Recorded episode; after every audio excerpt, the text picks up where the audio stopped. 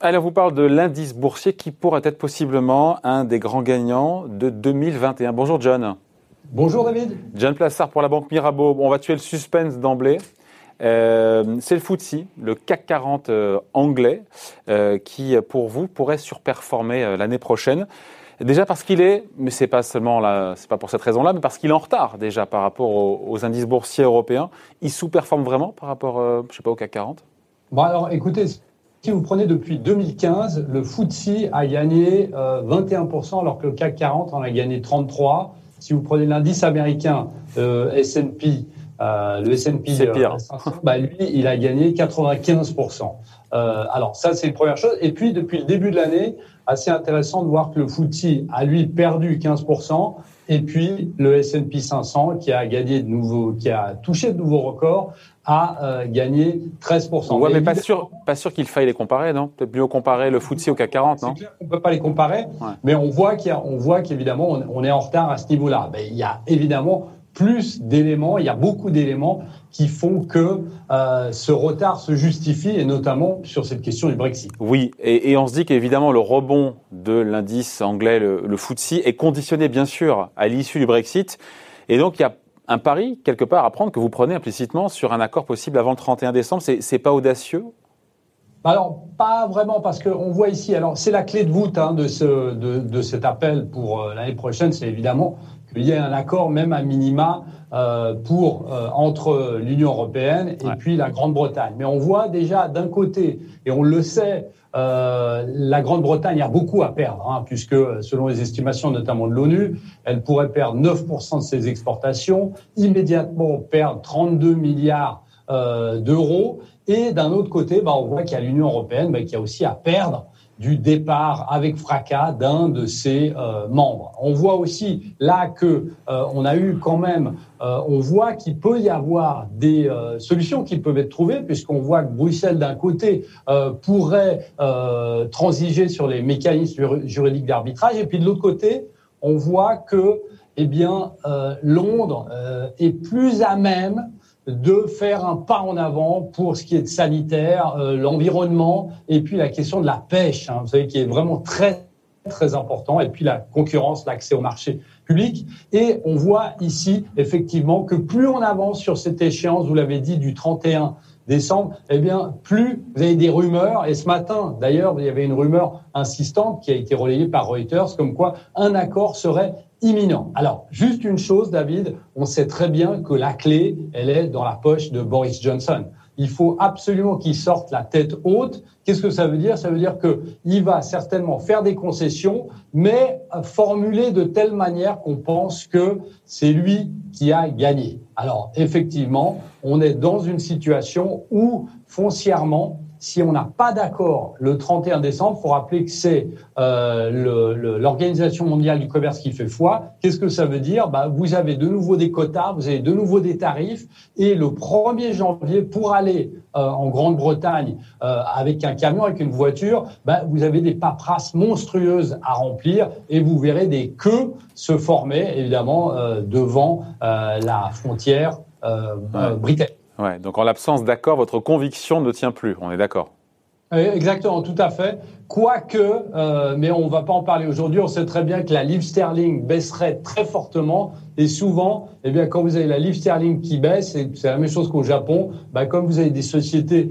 qui sont, euh, bah, qui sont euh, euh, au niveau des exportations, qui sont relayées avec la livre sterling basse, qui pourraient en bénéficier, eh bien, on, on voit que ce serait pas dramatique. Mais, mais gardons le cas que, en fait, pour que le call fonctionne, il faut que la clé de voûte soit un accord.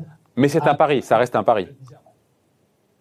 Pardon, David? Ça reste un pari à prendre. qu'un accord ça reste un pari à prendre. Vous savez, euh, euh, si vous n'aviez pas pris le pari euh, à la mi-mars de croire sur les valeurs de croissance et une injection massive des banques centrales, eh bien effectivement, là vous, vous seriez en retard. On imagine, comme je disais avant, qu'il y a quand même euh, un intérêt commun à, à ce qui est un accord c'est-à-dire entre Bruxelles et Londres. Sinon, au-delà du contexte évidemment hyper important géopolitique, euh, quels sont les arguments en faveur d'un rebond du FTSE de l'indice anglais? Qu'est-ce qu'il y a? Il y a le, je sais pas, la valorisation qui est basse. Euh, je sais pas. Qu'est-ce qui vient Qu'est-ce qui vous vient à l'esprit?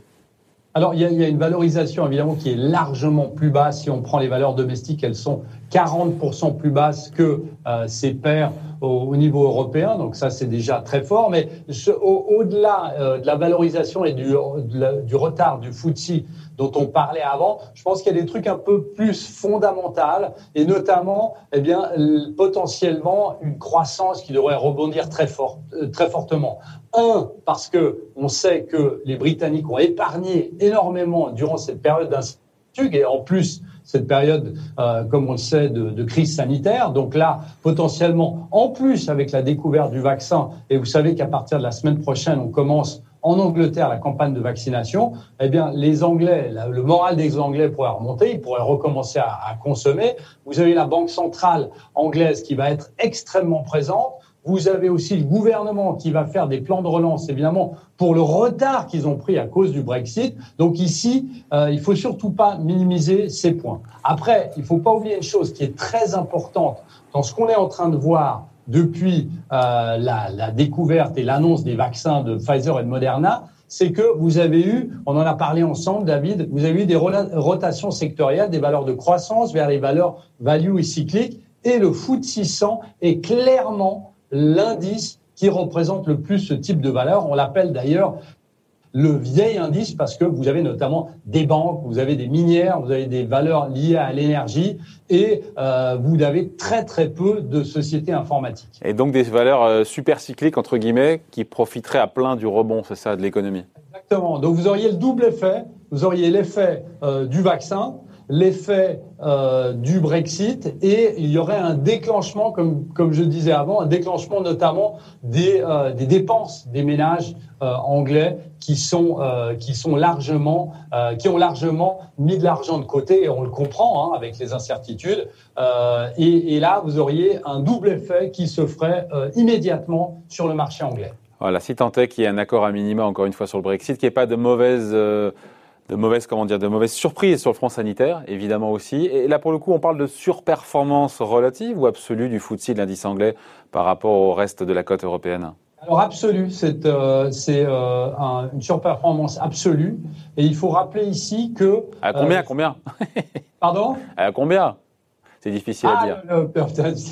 alors c'est évidemment compliqué à. Non, je sais, je sais, je sais. Mais euh, si on prend l'exemple que euh, cette année, depuis le début de l'année, comme on le disait, eh bien on est en retard largement de plus de 10% par rapport aux autres indices européens, bah, on peut imaginer que ce gap va se rattraper largement. Donc, euh, euh globalement, je pourrais dire 10%, mais c'est très, très difficile. Mais évidemment. Les chiffres exacts. Ce qu'il faut savoir, comme je disais avant, ce qui est très intéressant, c'est que là-dessus, sur le FTSE et globalement sur les valeurs euh, anglaises, eh bien, sur, les, sur quel type de valeurs il faudrait jouer? Bah, C'est les banques, les matières premières, et puis les euh, sociétés qui sont dans, le, dans les ventes au détail. C'est très intéressant parce que si vous prenez Tesco, Sainsbury et Morrison, par exemple, ouais. ben, elles sont adaptées très rapidement aussi au côté online pour faire euh, face à ben, la, la, la, la, problématique sanitaire et faire face aussi à la concurrence. Donc là, ça va être directement un boost qui va être donné à ce type de valeur. Voilà donc la conviction pour 2021 de John Plassard de la Banque Mirabeau, l'indice FTSE, l'indice l'équivalent du CAC 40, donc euh, en Angleterre. Merci beaucoup, John. Merci, David. Bon week-end, salut.